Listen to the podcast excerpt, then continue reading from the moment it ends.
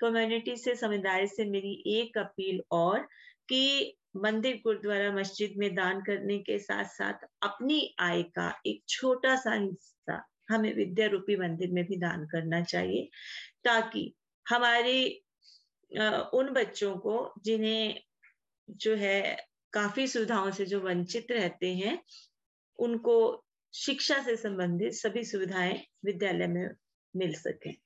ये मेरा विशेष आग्रह आपके माध्यम से।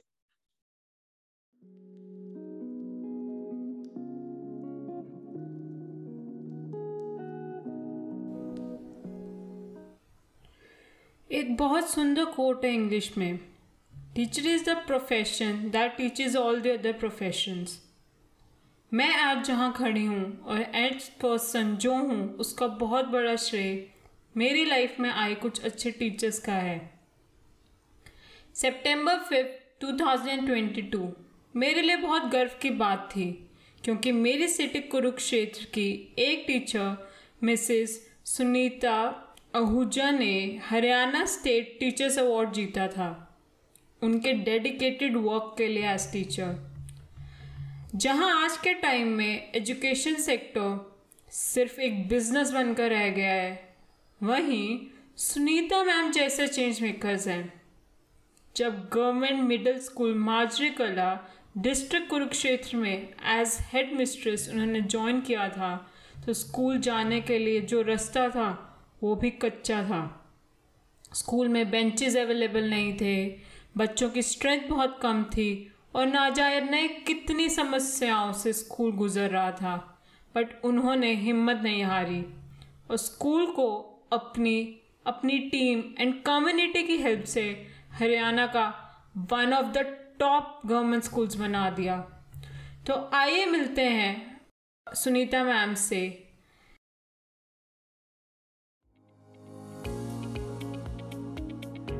Hi guys welcome to Zindagi warriors मेरा नाम विशाखा है और मैं इस शो की होस्ट हूँ। ज़िंदगी वॉरियर्स में, हर एपिसोड में हम या तो बात करेंगे ऐसे रियल लाइफ इश्यूज़ के बारे में, जिनसे आप और मैं हर रोज़ गुजरते हैं, और कोशिश करेंगे उनके सॉल्यूशंस निकालने की। या फिर हम मिलेंगे ऐसे रियल लाइफ हीरोज से, जिन्होंने अपनी लाइफ में किसी भी एक्सट्रीम कंडीशन में भी गिव अप ना करना चुना। या फिर मिलेंगे ऐसे चेंज मेकर से, जिनका लाइफ का एक ही मकसद है, एक बेहतर दुनिया बनाना। सुनीता मैम, सबसे पहले मैं आपसे इस अवार्ड के बारे में जानना चाहूँगी। हरियाणा स्टेट टीचर्स अवार्ड आखिर ये अवार्ड है क्या और किस बेसिस पे मिलता है? नमस्कार। सबसे पहले तो आपका बहुत बहुत आभार, धन्यवाद कि आपने मुझे इस इंटरव्यू के लिए चुना। और अगला प्रश्न आपने किया कि ये अवार्ड क्यों दिया जाता है? मैम ये अवार्ड हर साल पाँच सितंबर को हरियाणा गवर्नमेंट की तरफ़ से दिया जाता है और इसके पीछे एक अध्यापक की लगातार पाँच से दस साल की मेहनत रहती है। वैसे मैं आपको बताना चाहूँगी कि मैंने जो कुछ भी कार्य शिक्षा के क्षेत्र में अपने विद्यालय के लिए, अपने बच्चों के लिए किया तो मैंने किसी अवार्ड को पाने के लिए नहीं किया था। बस मेरा एक जुनून था, एक लगन थी कि मुझे अपने स्कूल को डिस्ट्रिक्ट का बेस्ट स्कूल बनाना है। मुझे अपने बच्चों को ना केवल ब्लॉक लेवल पर बट मैंने उनको डिस्ट्रिक्ट लेवल पर और उससे आगे भी पार्टिसिपेट कराना है। हर क्षेत्र में मैं उनको लेके जाना चाहती थी। ये जुनून, ये लगन ही थी जिसने शायद मेरे सपने को साकार किया। और स्टेट अवार्ड मिलना तो एक संयोग मात्र रहा। उद्देश्य नहीं था मेरा कभी भी स्टेट अवार्ड लेना। मेरा उद्देश्य सिर्फ़ इतना था कि मैं अपने स्कूल को डिस्ट्रिक्ट का बेस्ट स्कूल और अपने स्कूल के बच्चों को डिस्ट्रिक्ट के बेस्ट बच्चे बनाना चाहती थी।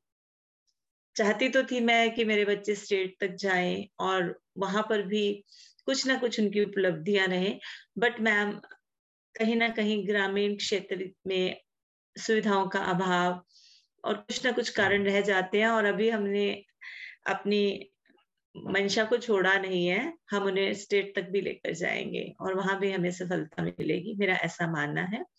अगला प्रश्न जो आपने किया कि इस स्टेट अवार्ड के पीछे क्या क्या चीज़ें कंसीडर की जाती हैं तो मैम, मैं आपको बताना चाहूँगी कि एक हमारा हंड्रेड मार्क्स का एक परफॉर्मा होता है जिसमें अलग अलग कार्य क्षेत्रों के लिए हमें अपनी उपलब्धियाँ दर्ज करानी होती हैं। जैसे हमारे एक्सीलेंस अकेडमिक रिकॉर्ड एक्सीलेंस होना चाहिए फाइव इयर्स का और उसके अलावा हमारा एनरोलमेंट स्कूल का कैसा रहा, वो इंक्रीज हुआ इन फाइव इयर्स में या डिक्रीज हुआ, वो भी मेरा बहुत अच्छा रिकॉर्ड रहा। फिर हम अपने लेसन प्लान और डेली टीचर्स डायरी वो हमारी, मेरी खुद की भी और मेरे स्टाफ की मेंटेन है या नहीं है। वो सारा रिकॉर्ड भी जाता है मैम और इसके अलावा हमारी टीचिंग टेक्निक्स कैसी रही? क्या हमने इनोवेटिव टीचिंग टेक्निक्स का यूज़ हम करते हैं अपने स्कूल में, अपने बच्चों के साथ?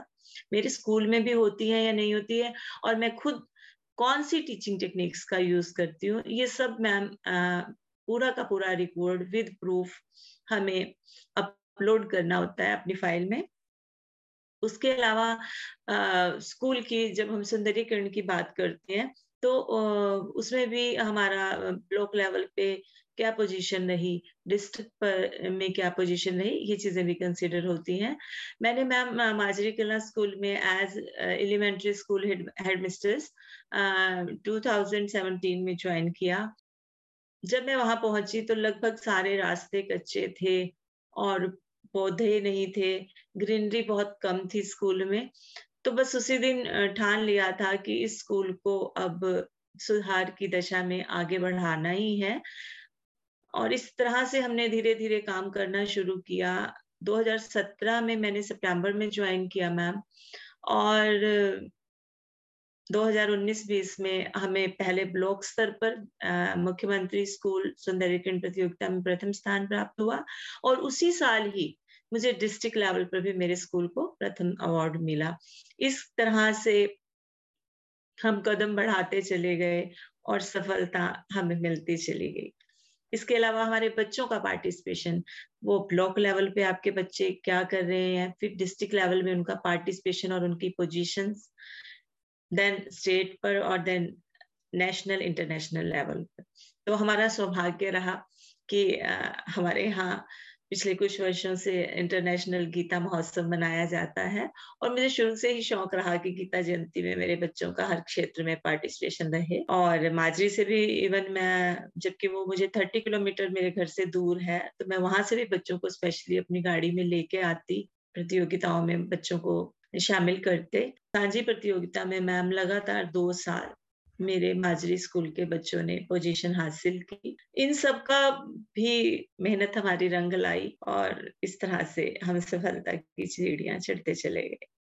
वाह, सुनीता मैम, आज के समाज में जहाँ पे इतनी ज़्यादा एजुकेशन को लेके कमर्शलाइजेशन हो चुकी है, पूरे के पूरे इतने सारे एच क्रिएट हो गए हैं ट्यूशन क्लासेस के और वहीं आप जैसे टीचर्स हैं, इतना ज़्यादा काम कर रहे हैं ताकि बच्चे कहीं पर भी पीछे नहीं रहना चाहिए। और मैं आपसे पूछना चाहूँगी कि आपको आपको कैसे इंस्पिरेशन मिली इस चीज़ कि आप बेटर करना चाहते हैं लाइफ स्टूडेंट्स की? एक्चुअली मैं भी अपने बचपन में एक सरकारी स्कूल से ही मैंने अपनी मैट्रिक की। और मुझे हमेशा से ये लगता था कि शायद गाँव के बच्चों में, सरकारी स्कूल के बच्चों में जो स्टेमिना होता है ना, बड़ा स्ट्रांग होता है। उनकी विल पावर बहुत स्ट्रांग रहती है और उनका आत्मविश्वास तो यकीन मानिए देखते ही बनता है। अगर हम उन्हें कोई एक चीज़ सिखाते हैं ना तो वो अपनी जी जान लगा देते हैं उसको सीखने में और कहते हैं कि self confidence has an important role to make a great personality आत्मविश्वास ही इंसान को सफलता की ऊंचाइयों तक ले जाता है। गाँव के बच्चे शायद कॉन्फिडेंस से भरपूर होते हैं। आत्मविश्वास उनमें कूट कूट के भरा होता है, क्योंकि वो जिन परिस्थितियों से मैम निकलते हैं ना, जिन चीज़ों को, जिन प्रॉब्लम्स को ऑब्स्टेकल्स को वो फेस करना बचपन में ही सीख जाते हैं ना मैम। शहर शहर के बच्चे उन सब ऑब्स्टेकल से परिचित भी नहीं होते, जिस उम्र में गाँव के बच्चे उन कठिनाइयों को पार करना सीख जाते हैं। क्योंकि गाँव में हम देखते हैं कि हमारे बच्चे बड़े ही निम्न वर्ग के परिवारों से रहते हैं माँ बाप अपने कार्यों में व्यस्त रहते हैं, उनके पास इतना समय ही नहीं रहता कि वो अपने बच्चों की समस्याओं को सुने और उनका समाधान निकाले। तो ऐसे में हमारे बच्चे खुद से ही अपनी समस्याओं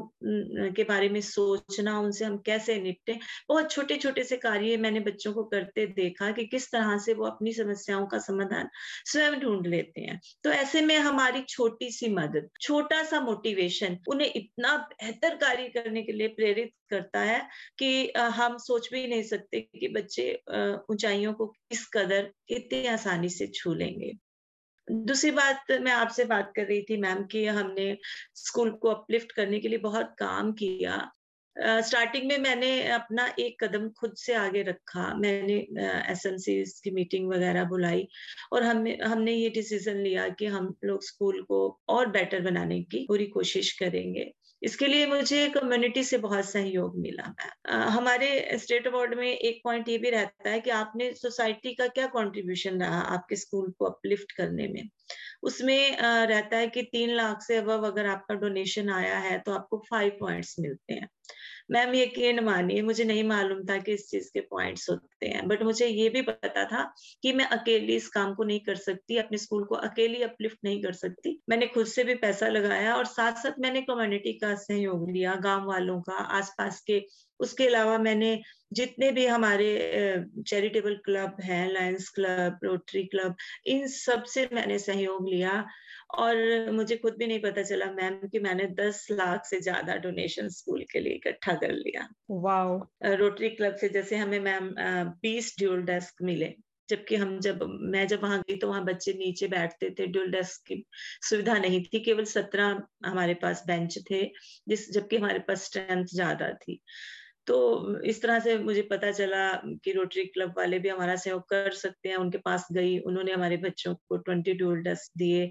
उसके अलावा टेंट हाउस से हम मैट्स लेके आए मैम गलीचे लेकर आए मैम उन्होंने हमें फ्री ऑफ़ कॉस्ट वो गलीचे उपलब्ध कराए। लायंस क्लब कुरुक्षेत्र ने हमें लाइब्रेरी का फर्नीचर दिया मैम लायंस क्लब शाहबाद ने, के मन में कुछ करने की लगन है।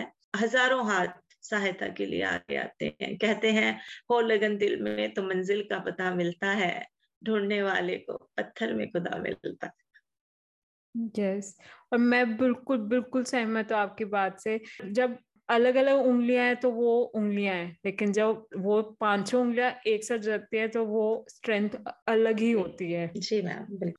आपसे मैं एक और चीज़ पूछना चाहूँगी। यूजली देखने को मिलता है कि प्राइवेट स्कूल से पढ़े हुए बच्चे और सेम ही क्लास में जो गवर्नमेंट स्कूल में बच्चे पढ़ रहे हैं, उनके बहुत ज़्यादा डिफरेंस होता है उनके लेवल में और बहुत गैप रहता है। तो आपके हिसाब से ऐसे क्या स्टेप्स हो सकते हैं कि वो गैप कवर हो सके? क्योंकि अल्टीमेटली उन बच्चों ने निकलना तो ट्वेल्थ के बाद उसी कॉम्पिटिटिव वर्ल्ड में है। जी मैम, जो आपने कहा कि गैप रहता है प्राइवेट विद्यालय और सरकारी विद्यालय में, वो निसंदेह रूप से हम भी देखते हैं। उसके पीछे बहुत से कारण हैं मैम। नंबर वन तो आप ये सोचिए कि हमारे जो सरकारी विद्यालयों में बच्चे आते हैं, उनकी पारिवारिक परिस्थितियाँ और शहर के प्राइवेट स्कूल में पढ़ने वाले बच्चों की पारिवारिक परिस्थितियों में बहुत अंतर होता है मैम। गाँव के जो सरकारी स्कूल में बच्चे पढ़ रहे हैं मैम उनके ऊपर बचपन में ही अपने पारिवारिक दायित्व आ जाते हैं। फैमिली रिस्पॉन्सिबिलिटीज वो जाने अन, चाहे अनचाहे अपने सिरों पर ले लेते हैं मैम। सिर्फ़ उन्हें विद्यालय में आकर पढ़ना ही नहीं उनको शाम को ये भी देखना है कि मुझे अपनी गाय के लिए चारा लेकर आना है। उसके घर में लाइट की फैसिलिटी नहीं है मैम। पंखा भी नहीं होता कई बार। असुविधाएँ तो रहती है मैम उनके जीवन में। हम बहुत, हमारी कोशिश ये रही कि हम अपने बच्चों को वो सब सुविधाएँ स्कूल में दे पाए, जो प्राइवेट विद्यालय के बच्चे स्कूल और घर दोनों जगह अवेल कर रहे हैं। जैसे हमारे स्कूल में हमने ई लर्निंग रूम बनाया मैम जो कि एक बहुत बड़ी अचीवमेंट थी उस एरिया में। मेरे स्कूल को विशेष पहचान जो मिली, वो वहाँ की लाइब्रेरी और ई लर्निंग की वजह से मिली। हमें रहता था कि हमारे बच्चों के लिए ई कंटेंट कोई नया विषय नहीं होना चाहिए। हम उन्हें रेगुलर एजुकेशनल वीडियोस दिखाया करते थे हमारे लर्निंग रूम में कि ताकि कभी वो ज़िंदगी में कहीं बाहर जाएँ तो ऐसा ना लगे कि उन्होंने ये सब चीज़ें वो पहली बार देख रहे हैं, पहली बार सुन रहे हैं। तो एक तो सुविधाओं का अभाव रहता है। दूसरा मैम पेरेंट्स की अवेयरनेस हमारे प्राइवेट विद्यालय में पढ़ने वाले बच्चों के पेरेंट्स बहुत अवेयर रहते हैं। अपने बच्चों की एजुकेशन के लिए वो आकर देखते हैं, उनकी डायरी चेक करते हैं कि हमारे बच्चे को क्या होमवर्क मिला, उसको हेल्प करते हैं होमवर्क कराने में। उनकी जो क्लास की कॉपीज होती को चेक करते हैं कि टीचर ने क्या कराया, क्या नहीं कराया। लेकिन हमारे जो बच्चे हैं इसे आप उनका कुछ भी कहें मैम, दुर्भाग्य कहें, या पेरेंट्स की मजबूरी, कि हमारे पेरेंट्स को ये नहीं पता होता है कि उनका बच्चा किस क्लास में है, उसको कौन सा टीचर पढ़ा रहा है, उनका डायरी चेक करना होमवर्क में उनकी हेल्प करना तो बहुत दूर की बात। हमारे बच्चे जो कुछ परफॉर्म करते हैं, वो स्कूल में अपने टीचर की बदौलत या फिर उनकी सेल्फ स्टडी होती है मैम तो ये गैप तो मैम देखिए नहीं है। हमारे गवर्नमेंट स्कूल्स के बच्चे भी आगे जाकर बहुत अच्छी पोस्ट पर जाते हैं अच्छे अच्छे कॉम्पिटेटिव एग्ज़ाम्स में पोजीशंस लेते हैं मैम लेकिन बचपन में जब तक हम मिडिल स्कूलिंग की बात करें तो मैम ये समस्या रहती है, ये गैप रहता है। बट हमारे विभाग और हमारे अध्यापक और हम स्वयं इस कोशिश में रहते हैं कि इस गैप को हम कम कर सकें। बच्चों को हम खुद ही बार बार इस चीज़ के लिए मोटिवेट करते हैं कि बच्चे, आपको ये होमवर्क दिया गया, आपको ये करना है। कहते हैं कि कोशिश करने वालों की कभी हार नहीं होती। एक ना एक दिन मंजिल हमें भी मिलेगी। हमारे बच्चे भी प्राइवेट विद्यालय के बच्चों से आगे निकलेंगे। बिल्कुल बिल्कुल। सिर्फ़ मतलब पैसे के सर पे एजुकेशन का कुछ कुछ भी डिपेंडेंसी नहीं होनी चाहिए कि कौन कितना अफोर्ड कर सकता है। एक ये बेसिक राइट है हर एक का एजुकेशन। इसमें ऐसा नहीं होना चाहिए कि जो जिसके पेरेंट्स फ़ीस ज़्यादा दे सकते हैं, उसको तो अच्छी एजुकेशन मिलेगी और जो नहीं अफोर्ड कर सकता, उसको नहीं। Ma'am right to education act इसके तहत जो है हमारे छह से चौदह वर्ष के बच्चों को निशुल्क और अनिवार्य शिक्षा दी जाती है और दी जा रही है। ये हमारे हरियाणा सरकार का, हमारे एजुकेशन डिपार्टमेंट की बहुत बड़ी पहल और बहुत बड़ी भूमिका है मैम और मेरे हिसाब से गवर्नमेंट स्कूल्स में जितने भी टीचर होते हैं, वो वेल क्वालिफाइड होते हैं, मैम। कई टेस्ट देने के बाद एच टेट सी टेस्ट सब कुछ उन्होंने इन सब पड़ावों से वो निकल कर एक योग्य शिक्षक बनते हैं। अध्यापकों को भी अपने प्रयासों में और तेज़ी लानी होगी। बच्चों को भी हमें और अच्छे तरह से तैयार करना होगा कि वो सेल्फ स्टडी पर फोकस करें, क्योंकि पेरेंट्स की जो अवेयरनेस कम है गाँव के सरकारी स्कूल में पढ़ने वाले बच्चों की, वो कमी भी हम अध्यापकों को और बच्चों को मिलजुल कर पूरी करनी होगी। हाँ जी। सुनीता मैम, आपसे एक और चीज़ पूछना चाहूँगी कि आप, मैंने आपका आर्टिकल पढ़ा था न्यूज़पेपर में और उसमें ऐसा लिखा गया था कि आपका जो फ़र्स्ट स्कूल जहाँ पे आपकी जॉब लगी थी, वो सेम ही स्कूल है जहाँ पे से आपने एजुकेशन ली। तो वो फीलिंग मैं जानना चाहूँगी कि वो फीलिंग कैसी थी? मैम निसंदेह वो बहुत ही गौरव में पल था मेरे लिए। जब मैंने, मेरे ऑर्डर जो है, फ़र्स्ट ज्वाइनिंग के जीपीएस कलसाना में हुए, जहाँ से मैंने पांचवी की कक्षा उत्तीर्ण की थी। और जब मैं स्कूल में ज्वाइन करने गई, यकीन मानिए, जिस भूमि को हम मस्तक से लगाते थे, जब हम वहाँ पढ़ते थे, स्कूल से जाते हुए हमारी डेली हैबिट थी कि हम अपने स्कूल की, विद्यालय की भूमि को नमन कर कर जाते थे और सुबह प्रवेश करते ही फिर से नमन करते थे। और वो मेरे लिए बड़ा ही गौरवमय पल था। जब 28 जनवरी उन्नीस सौ अट्ठानवे को मैंने एज जेबीटी टीचर जो है वहाँ पर ज्वाइन किया और एक बार फिर से नतमस्तक हो गई उस भूमि पर जहाँ से मुझे ना केवल शिक्षा मिली बल्कि इतना सामर्थ्य भी मिला इतनी आ, कि मैं वहाँ पर ही एक शिक्षिका के रूप में मैंने अपनी सेवाएँ देना प्रारंभ किया। जब मैं स्कूल के अंदर गई और ज्वाइन कर रही थी तो उसी समय मुझे एक बहुत ही गौरव में पल और मिला जब मुझे ज्वाइन कराने के लिए मेरे खुद के गुरु, सरदार दर्शन सिंह जी, वहाँ एकदम सामने आ गए। कहने लगे कि देखो बेटा, मुझसे पढ़कर गए थे और आज तुम्हारी ज्वाइनिंग भी मैं करवा रहा हूँ। इससे ज़्यादा गौरव की बात शायद किसी व्यक्ति के लिए और नहीं हो सकती। ज्वाइन करने के बाद सर ने मुझे कहा कि आइए आप यहाँ बैठिए चेयर पे ऑफ़र की मुझे।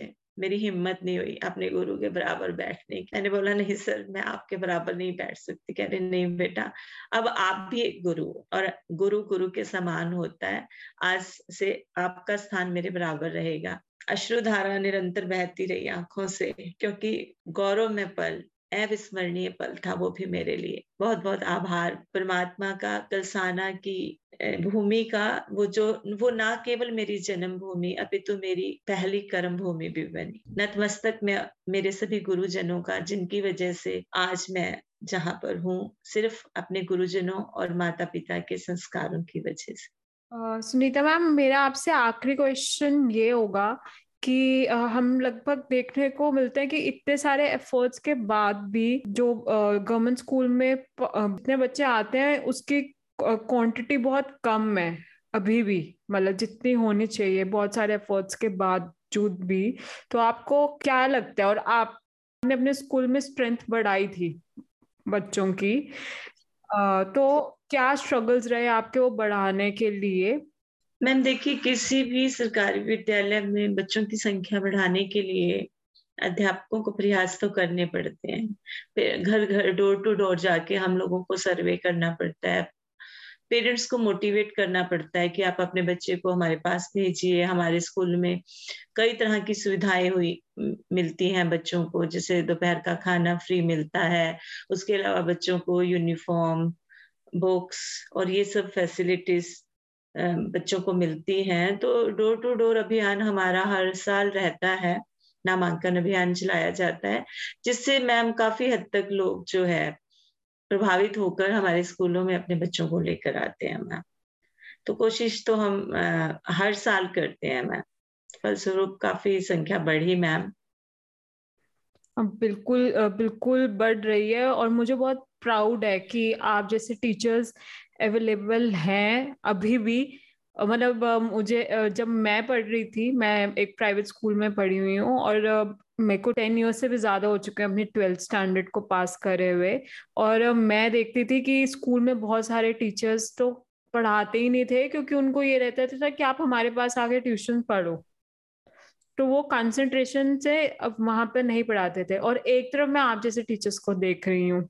सो so, uh, मेरे को बहुत प्राउड प्राउड मोमेंट है मेरे लिए और और भी ज़्यादा प्राउड मोमेंट इसलिए है क्योंकि आप मेरी सिटी में रहते हैं और आपने मेरे सिटी के आसपास के गाँव में सर्व किया हुआ है तो मेरे लिए तो और भी प्राउड मोमेंट हो जाता है। तो सुनीता मैम मैं आपकी क्या राय है? मतलब ऐसे क्या स्टेप्स हो सकते हैं? फोर या फाइव अगर आपको स्टेप्स बता करोगे कि हम एजुकेशन uh, सिस्टम को बेटर कर सकें।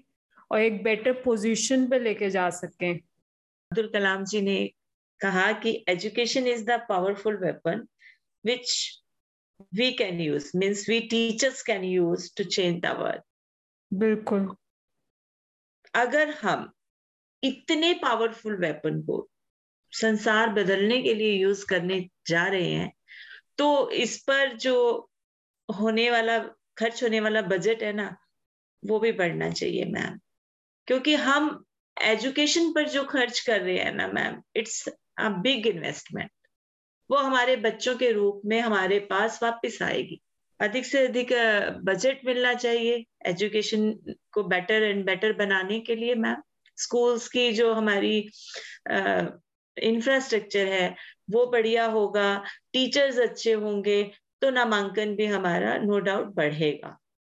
और उसके रिजल्ट्स भी हमें बहुत अच्छे देखने को मिलेंगे जहाँ वेल एजुकेटेड टीचर्स होंगे स्कूल का इंफ्रास्ट्रक्चर बहुत बढ़िया रहेगा बच्चों की एनरोलमेंट भी बढ़ेगी और उसके साथ साथ बच्चों के रिजल्ट्स में भी काफ़ी इम्प्रूवमेंट रहेगी हम्म। तो मेरे हिसाब से एक तो ये है कि स्कूलों का इंफ्रास्ट्रक्चर बेहतर हो और दूसरा कि जितने भी शिक्षा में हमारी न्यू टेक्नोलॉजीज़ हैं न्यू टीचिंग टेक्निक्स हैं, उनका अधिक से अधिक यूज़ होना चाहिए। क्योंकि अभी देखिए, ये डिजिटल टाइम है डिजिटल युग मैं कह, कहूँगी है। तो ऐसे में कोई भी पार्ट ऐसा नहीं होना चाहिए कि जो जिस पे हम काम ना करें। मीन्स हमें all round development of the child should be there और उसके लिए हमारे स्कूल में सही तरह की फैसिलिटीज़ होना और बच्चों को हर क्षेत्र में पार्टिसिपेट करने के लिए उत्साहित करना और उसके लिए हमारी हरियाणा सरकार बहुत तरह से काफ़ी स्कीम्स लेके भी आ रही है। जैसे स्पोर्ट्स में आप देख रहे हैं कि गवर्नमेंट का एक काफ़ी हैवी बजट एक्सपेंड होता है जो कि एक बहुत अच्छी बात है कि ग्रामीण अंचल के बच्चों को अपनी प्रतिभा को निखारने के लिए उन्हें आगे ले जाने के लिए आ, सरकार ये बड़ा ही सराहनीय कदम उठा रही है। इसी तरह के प्रयास और भी अगर जारी रहे तो निसंदेह रूप से हमारे जो ग्रामीण अंचल के बच्चे हैं जहाँ तक पूरी सुविधाएँ नहीं पहुँच पाती थी वो भी इन सुविधाओं के मिलने से और आगे बढ़ेंगे और अपनी प्रतिभा को ज़रूर प्रदर्शित करेंगे। जी, बिल्कुल। और अगर मुझे मतलब एक चीज़ आपकी बात में ही मैं ऐड करना चाहूँगी जो मेरा ओपिनियन है जिस तरीके से मैं देखती हूँ कि एजुकेशन सिस्टम शायद तब भी बेहतर हो सकता है कि हम वोकेशनल ट्रेनिंग पे बहुत ध्यान दें। मतलब सेल्फ एम्प्लॉयमेंट के लिए क्योंकि हम uh, कितनी जॉब्स क्रिएट कर पाएँगे? जितनी मर्ज़ी कोशिश करें बट हम जॉब्स बहुत ज़्यादा क्रिएट नहीं कर सकते। और किसी के ऐसे सर्कमस्टांसिस भी हो सकते हैं कि वो जॉब तक ना भी जा पाए, किसी बड़े सिटीज़ में ना जा पाए। बहुत सारे सर्कमस्टांसिस होते हैं लाइफ में। तो एटलीस्ट वो सेल्फ एम्प्लॉयमेंट एम्प्लॉयड ज़रूर हो। जी मैम बिल्कुल मैम वोकेशनल एजुकेशन का तो एक बहुत अहम रोल प्राचीन काल में भी था और आज भी और आगे भी रहेगा। तो इस हमारी जो न्यू एजुकेशन पॉलिसी 2020 की आ रही है मैम, उसमें वोकेशनल एजुकेशन पर भी फोकस किया गया है ताकि बच्चे जो है सेल्फ एम्प्लॉयड हो सके, अपना खुद का व्यवसाय कर सके और अपना अर्निंग खुद से कर सके मैम। उसके लिए भी हमारे जो है शिक्षा पॉलिसी में इस तरह के सुधार कार्य किए गए हैं। और एक चीज़ और मैम जो मैं अपने, मेरी एक कम्युनिटी से, समुदाय से मेरी एक अपील और कि मंदिर गुरुद्वारा मस्जिद में दान करने के साथ साथ अपनी आय का एक छोटा सा हिस्सा हमें विद्या रूपी मंदिर में भी दान करना चाहिए, ताकि हमारे उन बच्चों को जिन्हें जो है काफ़ी सुविधाओं से जो वंचित रहते हैं उनको शिक्षा से संबंधित सभी सुविधाएँ विद्यालय में मिल सके। ये मेरा विशेष आग्रह आपके माध्यम से, आपके माध्यम से। उन बच्चों को जिन्हें जो है काफ़ी सुविधाओं से जो वंचित रहते हैं, उनको शिक्षा से संबंधित सभी सुविधाएँ विद्यालय में मिल सके। ये मेरा विशेष आग्रह आपके माध्यम से। Thank you thank you so much Sunita ma'am आप आपने टाइम निकाला इसे इंटरव्यू के लिए और मैं बहुत ज़्यादा, बहुत प्राउड हूँ कि मेरी सिटी की और मेरे स्टेट की एक टीचर को यह अवार्ड से सम्मानित किया गया है। और मुझे सब इस पूरे एपिसोड में जो सबसे ज़्यादा अच्छा अच्छी बात लगी है जो कि हम लोग गुरुद्वारे, मंदिर या रिलीजियस प्लेस में बहुत ज़्यादा डोनेशन करते ही हैं। एंड ठीक है, आप वहाँ पे भी कीजिए फेयर एनफ बहुत अच्छी बात है। बट एक एजुकेशन में भी कम्युनिटी में, आपके कम्युनिटी के ही बच्चे हैं वो, कहीं और के नहीं है। अगर आप उनकी एजुकेशन पे वर्क करेंगे तो कहीं ना कहीं वो आप ही की कम्युनिटी में लग रहा है। आप ही की कम्युनिटी में हैप्पीनेस में लग रहा है। Right and thank you so much once again thank you ma'am thank you so much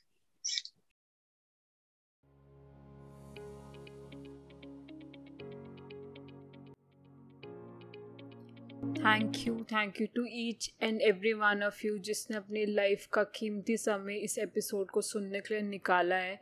क्योंकि एक टाइम ही ऐसी चीज़ है जो कभी भी वापस नहीं आती। तो अपनी लाइफ का बिगेस्ट गिफ्ट देने के लिए मुझे बहुत बहुत थैंक यू अगर आपके को इस एपिसोड से कुछ भी वैल्यू मिली है तो I would highly highly request you to follow Zindagi warriors on any platform जिस भी प्लेटफॉर्म से आप इस पॉडकास्ट uh, को सुन रहे हैं और वहीं पर ही थ्री डॉट्स का एक आइकन आ रहा होगा जिसके अंदर रिव्यू का एक ऑप्शन है। काइंडली रिव्यू इट एंड अपनी अपनी स्टोरीज लिखिए मुझे हैश टैग वॉरियर स्टोरीज के साथ इंस्टाग्राम के ज़िंदगी वॉरियर्स के पेज पर।